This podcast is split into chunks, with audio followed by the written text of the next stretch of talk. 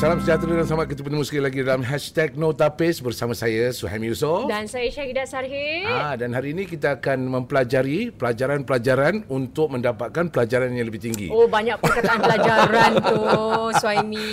Ya, betul. Betul. Untuk edisi khas hashtag Notapis kali ini, kembali ke sekolah. Kita ada bersama dengan kita hari ini. Ah, ah. Seorang yang bukan calang-calang juga. Oh. Oh, bila cakap tentang pendidikan, inilah orang dia. Yeah. Nak tahu tentang sistem pendidikan Singapura, inilah orang dia. Yeah. Nak tahu macam mana nak lahirkan beasiswa presiden, Ah. anak yang beasiswa presiden, pe- inilah orang dia. Eh, siapalah orang dia cakaplah cepat.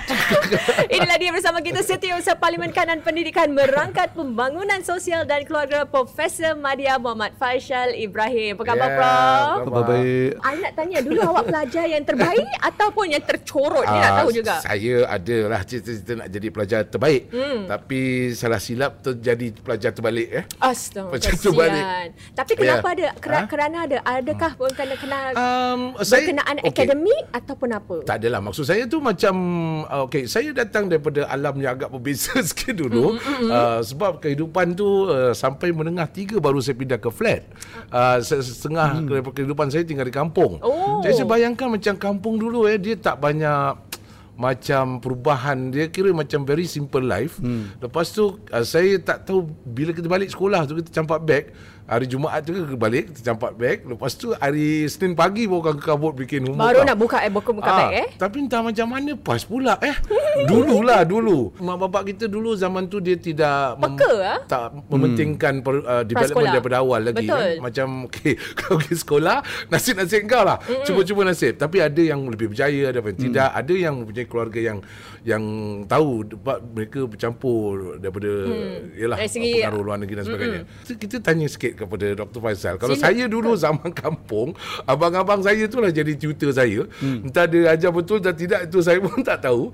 Uh, tapi sebanyak sedikit pada waktu tu mungkin dia mudah sikit hmm. sebab kita boleh pass, kita dapat qualification dengan uh, apa dengan uh, saya rasa macam tak banyak sangat pressure pada waktu tu. Dari segi Um, akademik eh. Dari segi akademik sebab bukan pasal kita tak nak maju ke depan sebab kita tak tahu apa kita buat. Hmm.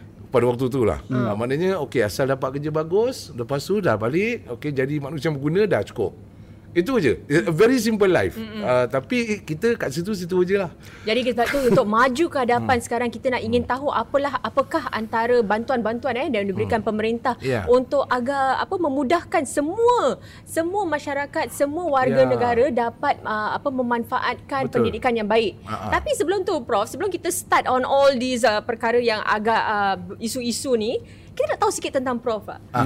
Kita nampak you hari ni oh SPS prof cakap kat parlimen semua Full set. tetapi jalan perjalanan pendidikan prof macam mana? Saya seperti kanak-kanak biasa ya. Saya sederhana dalam kelakonan sekolah saya. Seperti Suhaimi, saya pun tak pergi ke prasekolah. Oh. Tak betul Sama. sekolah. Oh, saya pun tak sekolah makan, tak, sekolah tak, makan. tak pergi sekolah makan. uh, dan yalah saya suka bermain lah. Oh. Eh, uh, semasa saya kecil dan seperti keluarga-keluarga yang kebanyakan pada masa dah, dah- dahulu uh, kami tak peka dalam pendidikan. Tetapi i- ibu bapa saya walaupun sedikit yang mereka ada tu mereka mahukan anak mereka tu anak-anak mereka tu pergi ke sekolah Hmm. walaupun mereka tidak tahu teknik-teknik dalam pembelajaran Hmm. Kelakonan tu tak itu uh, terbaik Mm-mm. tetapi sederhana lulus Mm. ha, Jadi- boleh Bo- boleh pergi lah, boleh, peringkat boleh. peringkat Ah. uh, yang Dalam istilah Inggeris kita panggil the average Joe lah. Ha, average Joe. ya, ya, ya. Jadi bila saya ke sekolah menengah. Ha. Ha, jadi Sekolah rendah tadi sekolah mana prof? saya sekolah Teluk Kurau East. Wah. Teluk Ya. Kurau East dah tak ada lagi sekarang sekolah Ah. rendah Teluk Kurau je sebab Ya. anak saya sekolah rendah Teluk Kurau. Ya. Dan Teluk Kurau East dah tak, Tak ada eh. lagi. Lepas tu saya pindah ke Bedok. Saya pergi ke sekolah rendah Bedok South. Oh, Oh. dua Pun sekolah. tak ada lagi. Tak ada lagi juga. tak ada lagi. Wah. Jadi Mana sekolah tu langsung nama pun bangunan pun dah tak ada lagi. bangunan ada, Bangunan ah, ada, Bedok tapi South nama- ada tapi dah Oh. tukar Bedok Green tak saya. Hmm, Oh, oh, Ah, Bedok bila Green, okey. mereka campurkan Bedok View dengan Bedok South. Hmm. Ya. Jadi seperti kanak-kanak yang lain ka- kami uh, adik-beradik membangun di rumah sewa, rumah kampung dulu, rumah sewa. Oh. Lepas tu pergi ke flat tiga bilik di Bedok South. Hmm. Uh, jadi saya betul sebagai seorang kanak-kanak saya hmm.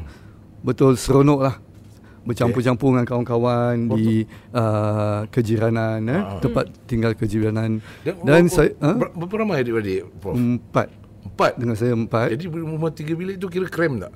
Rumah waktu sewa tu? tu Rumah sewa. Rumah, rumah sewa krem Ini confirm rumah sewa tu berapa bilik? di Marine Terrace lah. Marine Terrace. Jadi Ah, tu Siapa tidur luar, siapa tidur dalam bilik. Sebab ini Wah ni Wani betul punya Tak nak tahu detail ni. Pasal apa? Pengalaman saya sendiri. Saya suruh tidur luar. Saya tak pernah ada bilik. Jadi kalau, kalau rumah kampung pun Saya kena tidur kat luar. Maknanya bila adik-beradik Ya. Dan sebagainya. Jadi jadi selalu Macam pengalaman tu jugalah. Ah, Masa bila ya, lalui ya, ya. Jadi kita pun dah biasa. Tapi yang Oh. sebagai seorang kanak-kanak, yang paling saya suka ialah Okey. bagaimana saya seronok lah berinteraksi, bermain-main dan juga dengan eh. kawan-kawan. Jadi itu ada satu aspek sosio emosi Okey yang saya pelajari Okey bagaimana boleh uh, mendekati rakan-rakan, Okey. memahami mereka. Hmm. Dan, Dan, doktor ya. pergi ke Nanyang Ya, Junior College. ya yang Tapi sebelum tu di sekolah menengah di sekolah menengah kejiranan eh Prof? Ya, Bedok View. Bedok Bedok View, Hmm, kemudian ke Maktab Rendah Nanyang, Ya. kemudian ke NUS, uh, Prof ambil apa Uh, jurusan tu? Jurusan hartanah. Ah, okey, Ah, real jadi- estate. Yes, yes. Okey. Estate management lah Estate, dulu. Ah, okey. ya. Ya. Boleh beritahu sikit tak kenapa real estate management? Kenapa Okey. tak pergi Pasal kita di ruang space ni Ya. Kan ada orang nak jadi astronaut Saya dulu nak jadi saintis tau Tak jadi lah Ha, tak, tak, sebenarnya kalau pendengar tak faham apa maksud soal ini space, kita sebenarnya berada di sekolah menengah. Yishun di uh, perpustakaan mereka yang digelar sebagai space. Space Okey jadi balik pada tu Kenapa kenapa pilihan tu real estate Uh, management Jadi minat sendiri ya, jadi saya fikirlah pada masa itu hmm. uh, ini adalah kursus yang padat bagi saya okay. tetapi kita pun belum tahu. Hmm. Tapi saya rasa ialah beruntung pada saya bahawa uh, apabila saya uh, menghadiri kursus itu hmm. ia padat pada Ya. uh, minat saya. Jadi alhamdulillah. Ya. Bersesuaian lah eh. Ha. Jadi kalau Prof lihat daripada dulu lanskap uh, pendidikan yang telah Prof sendiri lalui Hmm. dengan sistem yang kita ada sekarang, apakah perbezaan dia? Bagaimanakah pelajar hari ini uh, begitu kata-kata orang tu dia very fortunate lah eh Hmm. kerana mereka dapat uh, apa menikmati lebih banyak bantuan dan juga uh, apa ni pilihan eh Hmm. uh, dari segi Ya. laluan pendidikan pelajaran mereka. Macam mana Prof? Jadi landscape uh, pembelajaran eh pada masa kini sangat berlainan pada masa yang lalu eh. Hmm. Secara purata eh uh, maklumat ataupun informasi senang untuk dapatkannya.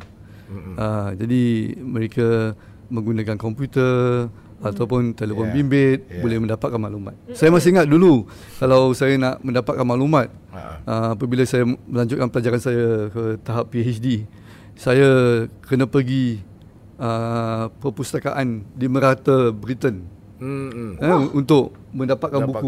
Oh, ya ke? Ada kan buku-buku tu Yeah. tak tak dapat kita uh, daripada internet eh. Ha, Mereka ada simpan uh, di dalam reference mereka. So yeah. uh, kerana dulu Prof uh, PhD di Britain, di, Di UK. Britain. Ha. Oh, okey okey okey. Uh, jadi uh, saya masih ingat pagi-pagi ni kena kena pergi Wow. naik naik naik uh, uh, kereta api Hmm. uh, uh, satu hari kadang-kadang di Wah. universiti berlainan. Jadi kanak-kanak pada hari ini beruntung lah. Beruntung, sekali. semua informasi, di Informasi. hujung jari Ya, saja. Senang aja nak cari eh. Jadi juga di MOE ni kita ada student learning space lah. Ah, Di mana- SLS. ah, jadi ini ada satu uh, pendekatan yang sangat baik di mana uh, kanak-kanak kita boleh mendapatkan maklumat yang tertentu Hmm. dan juga dapat mem- mempelajari di mana mereka berada. Betul. Eh, jadi tidak kira di rumah, di luar. Ya. Jadi ini ada satu uh, pendekatan yang baik. Satu lagi ialah kadang-kadang uh, ini antara alasan-alasan hmm. uh, dululah orang tua-tua dulu. Ada tak semua tapi setengah pun mengatakan budak ni pandai tapi itulah tu tak ada duit kan. Jadi hmm. dia nak belajar tu susah sikit. Hmm. Tapi hari ni bila kita cakap tentang perkara ni sokongan dari segi apa yang disebut sebagai subsidi tu hmm. untuk pelajar yang pra- pra- uh, apa ni um, Pelajar- pelajar pelajar pelajar pun juga ada kan. Uh, mungkin mungkin doktor sentuh sikit eh, tentang hari ni untung dia pun bukan saja dari segi learning space hmm. tapi dari segi sokongan hmm. uh, subsidi pun ada kan Betul. Betul tu suami uh, di mana kalau kita lihat seorang kanak-kanak tu Hmm. uh, daripada sekolah rendah hingga ke sekolah menengah mereka mendapatkan subsidi sebanyak 130,000 dolar. Hmm. Eh? Jadi ini adalah Uish. satu uh, jumlah yang banyak. Ya. Dan juga mereka juga mendapatkan sokongan dari segi edusave Oh, tu dia. dan sokongan yang- yang lain yang diberikan Ha. dan juga di peringkat pe- masyarakat Hmm. ada juga sokongan yang diberikan. Hmm. Ha, jadi saya rasa yakin lah di mana uh, tidak ada seorang kanak-kanak warga Singapura Hmm. yang tidak dapat meneruskan pembelajaran mereka atau pe- pelajaran mereka Ya.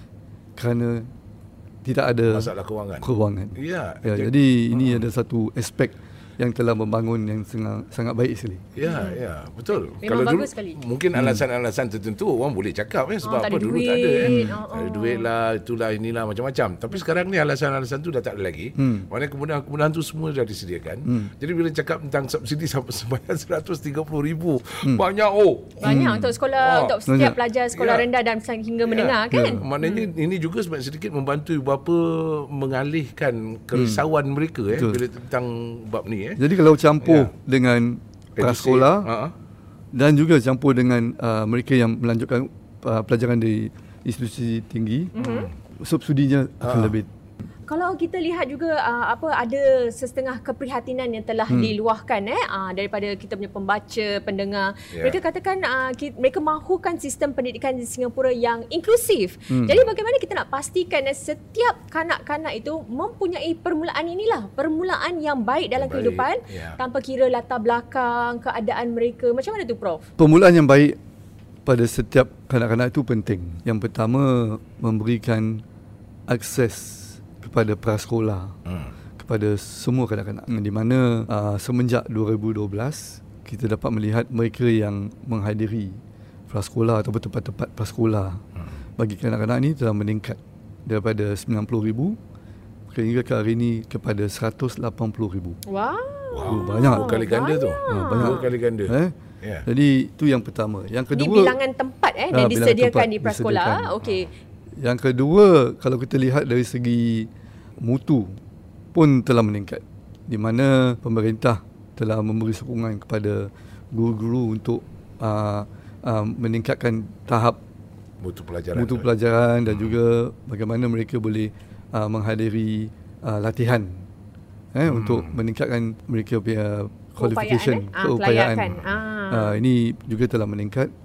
Dan yang ketiga dari segi uh, boleh tak kawakan kita, warga kita uh, membiayai kos-kos persekolahan ni. Hmm. Eh, di mana kita mahukan mereka uh, boleh uh, tidak memikirkan keuangan, di mana Hmm. lebih banyak sokongan. Bagi mereka yang berpendapatan rendah, Hmm. kita pun ada program Kickstart.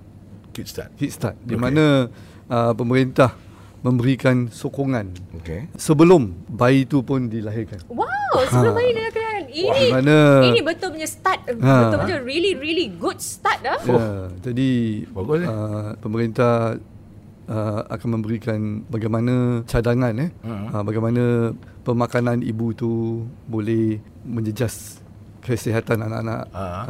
uh, bayi yang akan dilahir Wow. dan selepas itu bagaimana kita boleh menyokong mereka untuk uh, mempunyai interaksi yang positif dengan anak-anak mereka dan juga kita akan memberi sokongan uh, dari segi uh, aspek-aspek pembangunan anak-anak itu. Wah ni bukan sokongan je pada saya ni adalah bimbingan Hmm. menyeluruh Hmm, untuk keluarga-keluarga yang berpendapatan rendah ni Prof eh. Ya. Usaha Jadi ini bersesuaian, untuk, eh? Untuk apa uh, Prof kalau boleh boleh terangkan agar mereka tidak ketinggalan? Ya, ya. Kenapa Ya. intervensi awal ni? Jadi dilakukan? ini ada satu usaha bagi kami untuk memberikan uh, pemulaan yang baik kepada Okey. setiap kanak-kanak. Eh, ada yang mungkin ibu bapa mereka tidak tahu menahu tentang uh, pemakanan, Ha. interaksi, mungkin terlalu sibuk. terlalu sibuk ataupun mereka memikirkan uh, cabaran-cabaran yang lain. Jadi Ya. pemerintah dan juga uh, badan-badan uh, masyarakat Ha. bekerjasama untuk memberi sokongan kepada mereka. Dan juga kita a- ada telah membangunkan beberapa tadika MOE. Ah Ah, yes, jadi sekarang banyak, eh je. saya lihat Dan tadi kita KMOE. akan ha, membangunkan lebih banyak di mana kita memberikan uh, ruang eh Okey. uh, bagi kanak-kanak Singapura daripada keluarga berpendapatan rendah Okey. yang tinggal dalam jarak 1 km dari tadika tersebut lah. Di mana satu daripada tiga tempat yang tersedia Ha. diperuntukkan baik untuk mereka lah. Kami pun juga ada Ya. kami faham ada segelintir lah daripada masyarakat kita masyarakat Singapura yang mempunyai anak-anak yang mempunyai keperluan khas Ya, ataupun uh, keperluan pembangunan yang berlainan. Jadi pemerintah juga telah memberi sokongan yang lebih tinggi Hmm. dari segi aspek-aspek intervensi awal memberikan subsidi yang lebih tinggi Oh. dan juga intervensi yang uh, Lebih awal. lebih awal Ya. Tapi bila kita sebut tentang uh, pelajaran, bila semua sokongan itu diadakan, ah, sekarang tentang pela- pelajar itu sendiri. Hmm. Pelajar dia macam-macam jenis, macam-macam bentuk. Betul. Jadi iyalah macam cara saya lain, cara saya dah lain, Ah. cara anak-anak kita lain. Uh, jadi uh, tidak semua kanak-kanak uh, yang sama ataupun punya kekuatan sendiri, ada yang punya unik, ada kelemahan dan sebagainya. Macam mana kita nak pastikan eh bahawa selain daripada sokongan infrastruktur landscape ni, apakah agaknya um, cara untuk memperluaskan supaya tangga kejayaan tu dapat dikenal pasti, hmm. dapat setiap kanak-kanak tu memenuhi potensi mereka ni. Ya. Ini satu cabaran juga doktor eh. Betul betul. Uh, Suami ini adalah satu aspek yang kita mahu terus membangunkan. Hmm. Kerana apabila seorang kanak-kanak itu uh, ada minat Hmm. dan juga dapat mendapatkan keseronokan Ya. dalam pembelajaran mereka, mereka boleh mendapatkan bukan saja pendidikan yang uh, menyeluruh tetapi pendidikan yang bermakna. Jadi MOE telah melakukan beberapa inisiatif Hmm, beberapa ah, perubahan, eh? ya perubahan Okey. Rombakan boleh saya cakap kan? Ada. Betul sebab sebab sebab apa sebelum sebelum Dr Faizal sentuh tentang perkara ini sebab apa kadang-kadang ni ada setengah kawan juga mengatakan lain aku belajar kat sekolah lain pula aku kerja yang aku buat hari ini. Maknanya kebanyakan ada yang mengatakan bahawa apa yang mereka pelajari mereka rasa macam seolah-olah boleh tak ditukar sesuatu tu supaya dia boleh praktikkan dalam hidup dia. Ha. Jadi pada masa kini uh, peluang tu lebih banyak. Yang Dan antara perubahan ni apa Prof? Ha, ni ni sekarang mak opak nak dengar ni.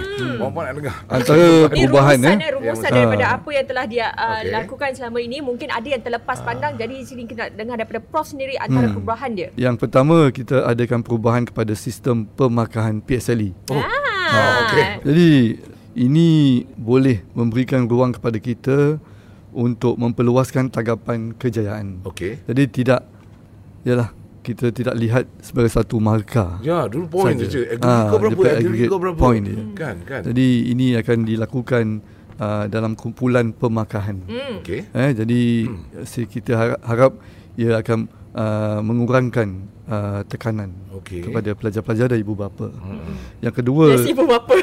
Betul. Ibu Especially Ibu bapa yang paling tertekan. Iya.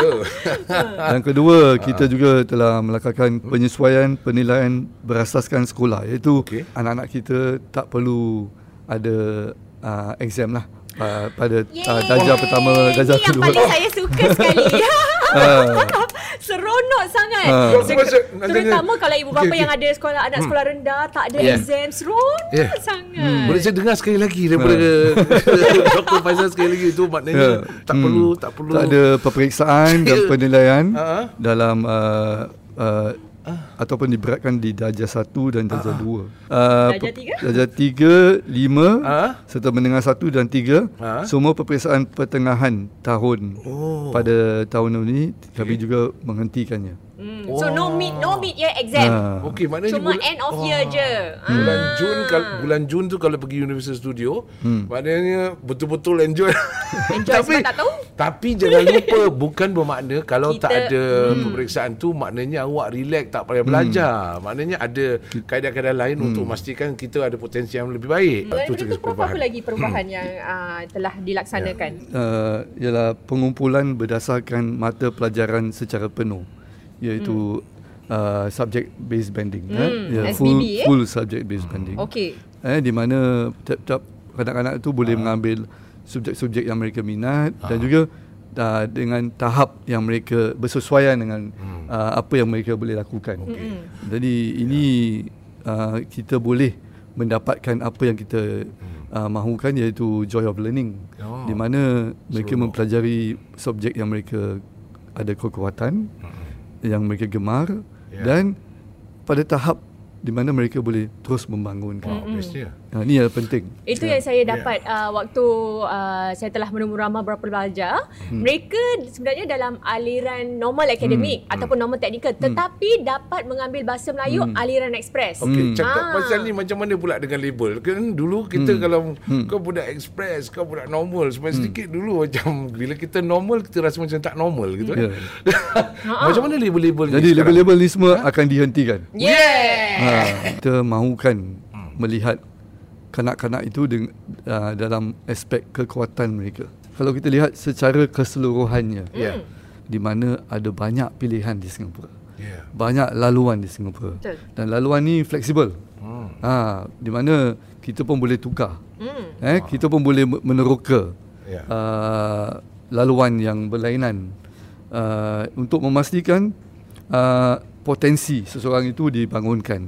Dan uh, saya ingin beri contohlah uh, saudara Muhammad Imran Muhammad Zain Hmm, okey. uh, yang belajar di ITE Okey. kemudian ke Politeknik Republik dan terus mendapat ijazah sarjana muda Wow. dalam kajian maritim di NTU. Wow. Ya, jadi Wow. uh, Muhammad Imran ni bukan seorang saja yang mendapatkan laluan seperti ini.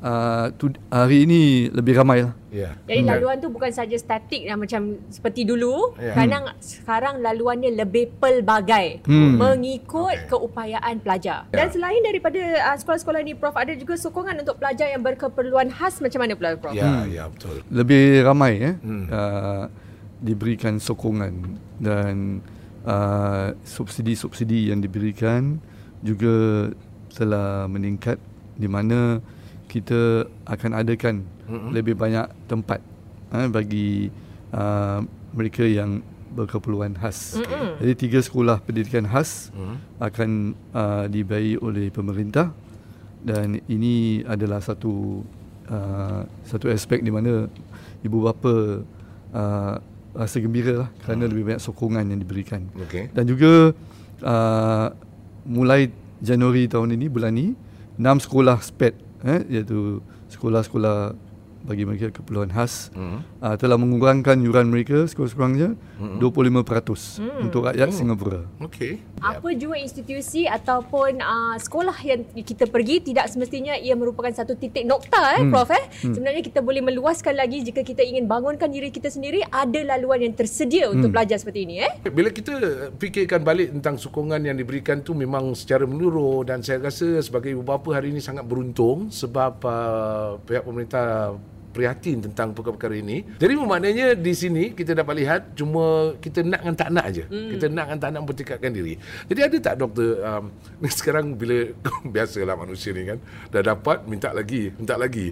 Jadi satu soalan nak tahu uh, ada tak skim-skim tertentu untuk mereka yang ingin meneruskan pembelajaran ke Menara Gading yang lebih tinggi dan juga bagi mereka yang ingin meneroka eh tentang ialah pembelajaran sepanjang hayat seperti mana disebutkan tadi kan ada tak skim-skim tertentu Ya. yang disediakan Jadi kita sebagai sebuah negara kita mahukan uh, warga kita untuk melihat pendidikan ni bukan saja se- sehingga ke uh, sekolah menengah ataupun politeknik Ya. ataupun matahari rendah dan tetapi sebagai satu perjalanan sepanjang hayat Hmm. eh?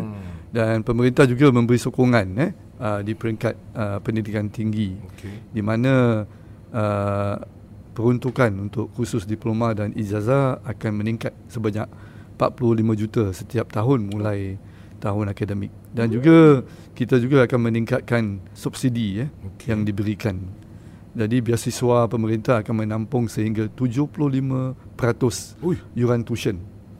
Uh, ini satu peningkatan yang sangat tinggi lah ya uh, di mana uh, anak-anak kita tidak perlu membayar dengan lebih tinggi lah. Dan juga di peringkat uh, diploma uh, politeknik beasiswa pemerintah akan menampung sehingga 95% wow seorang pelajar computer science di NUS mm-hmm. selepas subsidi uh, uh, mereka harus membayar 8000 uh, dolar setahun hmm. eh uh, ini adalah satu contoh lah kini seorang pelajar daripada keluarga berpendapatan rendah Hmm. uh, kalau kita lihat dengan apa yang beasiswa yang diberi, dia hanya hanya akan membayar 2000 dolar setahun. Setahun. 2000 daripada 8000 eh. 365 hari awak kira satu hari berapa sen? Dan jadi pembelajaran sepanjang hayat belum? uh, itu kita juga uh, akan memberikan akses yang lebih tinggi Mm-mm. Kepada uh, mereka yang mahu uh, mempelajari lah Ya. uh, memberikan ruang kepada mereka untuk mendapatkan uh, pembelajaran sepanjang hayat Mhm. di mana kita akan menyediakan subsidi yuran khusus sehingga 97% Wow. uh, untuk khusus pendidikan dan latihan berterusan. Maknanya orang tu dia kena bayar 3% je, 3%, Hmm. 3% je. Ya. Eh eh leh. Okay, sorry. Jadi ba- ber- dan juga pelbagai program Ya. yang dilakarkan Ya. uh, untuk uh, memberi latihan, memberikan pekerjaan. Ha. Jadi lebih banyak sinergi Ya. yang kita dapat lihatkan pada hari ini uh, bukan saja dalam aspek pendidikan Ya. tetapi dalam aspek pendidikan Mhm. dan pekerjaan Hmm. di mana seseorang itu dapat uh, cantumkan uh, apabila dia pergi ke latihan Ya. uh, dia boleh menggunakan manfaatnya kepada pekerjaannya. Betul. Ah ini adalah penting. Ah jadi pemerintah sedang memperkukuhkan lagi aspek-aspek ini. Mungkin kalau boleh uh, Prof kongsikan sikit eh uh, dengan walaupun ada skim-skim ini kita yang penting juga ialah untuk uh, memupuk seorang pelajar, seorang belia yang berdaya tahan, yang bermotivasi dengan keadaan ekonomi yang mencabar dalam masa hadapan. Mereka perlukan nilai-nilai seperti ini. Mungkin sebagai seorang pen, uh, apa ni bapa yang telah membesarkan penerima oh. beasiswa presiden, apa menurut Prof uh, kemahiran yang Prof fikir penting untuk anak-anak muda kita pada hari ini? Pada pendapat saya penting bagi kita untuk memberikan ruang kepada anak-anak kita untuk membangun secara menyeluruh. Saya selepas me- mendirikan rumah tangga isteri dan saya ah, dan saya memikirkan bagaimana kita mahu memberikan ruang kepada anak-anak kita untuk mendapatkan permulaan yang baik. Bukan saja dalam dalam aspek pendidikan saja, akademik. Hmm. Tetapi bagaimana kita boleh membangunkan seorang itu yang ada daya sosio emosi boleh membangun secara fizikal dan sensori ya. Dan boleh berkomunikasi serta aspek-aspek akademik dan mempunyai nilai. Nilai seperti tata tertib nilai beradab dan juga seorang yang boleh memberikan kasih sayang kepada rakan-rakan mereka, ahli keluarga mereka. Jadi kita tumpukan kepada nilai-nilai ini bagaimana mereka uh, berinteraksi dengan uh, ibu bapa saya, ibu bapa kami, uh, saudara-saudara mereka dan pada pendapat saya ini adalah penting lah. Dari segi akademik, yang penting adalah bagaimana kita boleh uh, memberikan laluan dalam aspek bahasa, baca Mm-mm. dan juga uh, mathematics apabila mereka masih kecil lah. Jadi kita setiap malam akan membaca kepada kedua-dua anak kami. Wow. Jadi dan kita dapat melihat kedua-dua anak kami itu berlainan lah uh, minat uh, anak perempuan saya minat membaca buku uh, novel. Hmm, ni anak kedua eh? Anak ke, pertama. Pertama, Ah, okey. Anak, anak perempuan saya yang pertama suka baca novel. Yang kedua ni Muhammad Dafar suka membaca buku-buku uh, general knowledge. Ah. Ha. Jadi Lebih factual dia. Ah, Dia factual. suka non-fiction. Ah, dia suka ikut uh, mengikuti isu-isu semasa. Hmm. Jadi kita berikan mereka ruang. Jadi uh, ini adalah satu aspek yang penting sekali. Ibu bapa harus mem, uh, bersama-sama anak mereka membaca. Walaupun buku tu uh, buku uh, tak tebal, buku tu uh, mudah dibaca, tak apa. Meningkatkan tabiat mereka. Mm-hmm. Itu yang penting. Uh, yang ketiga yang penting itu bagaimana kita berinteraksi mempunyai kasih sayang, berbual atau bercakap dengan mereka dengan baik, uh, dengan beradab. Jadi mereka pun dapat melihat bagaimana kita berbual. Ya. Jadi mereka juga akan mengikuti kita. Dan ini adalah penting sehingga hari ini kalau saya rasa gembira kerana apabila mereka berbual dengan ibu bapa saya, saudara, mereka berbual dengan nada tertib. Hmm. Dan juga nada di mana mereka hormat orang-orang lain. Jadi kita harus mulakan pada uh, usia yang ayalah uh, selepas dilahirkan bayi lagi.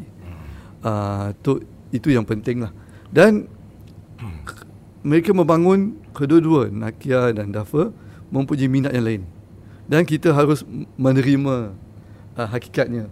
Mereka mempunyai nimat, uh, minat yang lain mm-hmm. dan mahu membangunkan kemahiran yang berlainan. Yeah. Jadi kita tak boleh paksa mereka. Betul. Ha, itu jadi, dia. Eh? Ha, tu kehidupan dia. Yeah. Jadi saya dari isteri saya rasa bersyukurlah. Hmm. Kerana kami dapat memikirkan apabila mereka masih kecil dan dapat melihat mereka membangun walaupun mereka tak sempurna eh sebagai seorang ihsan tetapi kehidupan kita berkeluarga ni uh, sangat seronok dan juga kami dapat merasakan uh, makna membangunkan keluarga kita walaupun kita hidup dengan tak begitu kompleks eh mm-hmm. tak begitu uh, lumayan kita hidup secara simple saja Wah, ini memang nasihat yang cukup baik ni daripada hmm. Prof akan jarang-jarang dapat. Jadi Betul. kepada ibu bapa yang dengar tu, itulah dia kita perlu terus mengasah bakat dan kemahiran mengikut uh, apa keupayaan pelajar ya. tersebut, hmm. mengikut keupayaan anak tu.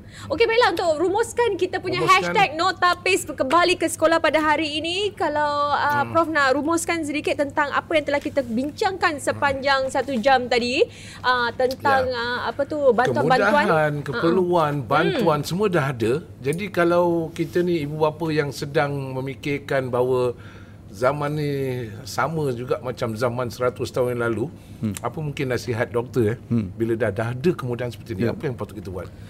Berikan permulaan yang baik hmm. kepada uh, anak-anak kita. Yep. Dan uh, kita harus melihat bagaimana kita mem- boleh memberikan uh, pengalaman yang berterusan kepada anak-anak kita di mana mereka ke sekolah, mereka diberi tumpuan pem, uh, pengajaran dalam aspek-aspek tertentu. Hmm. Bila mereka pulang tu kita harus memainkan peranan kita. Hmm. Supaya peranan uh, pengalaman mereka itu berterusan betul. di Singapura. Oh, wow. betul betul betul. Jadi dengan segala perubahan Wah. kepada sistem pendidikan ni diharapkan ia dapat memanfaatkan para pelajar kita Sama. semua Dan. dengan pelbagai laluan yang ada ah. juga mereka dapat mengasah kemahiran mereka dapat memberikan terbaik terutama sekali dalam menghadapi pelbagai cabaran di masa hadapan. Ya. Eh? Dan sebelum kita akhiri uh, saya ada satu permintaan lah. Ya. Uh, dan uh, nak nyanyi ke? Bukan, bukan, bukan permintaan lagu. Ini permintaan dari diri sendiri ni. Ha, ni sekarang saya nak teruskan pelajaran saya pada masa akan datang ni. Sudi tak ambil saya sebagai anak angkat? Itu aja request saya. Ha, boleh tak? Ha? Kalau boleh angkat lah.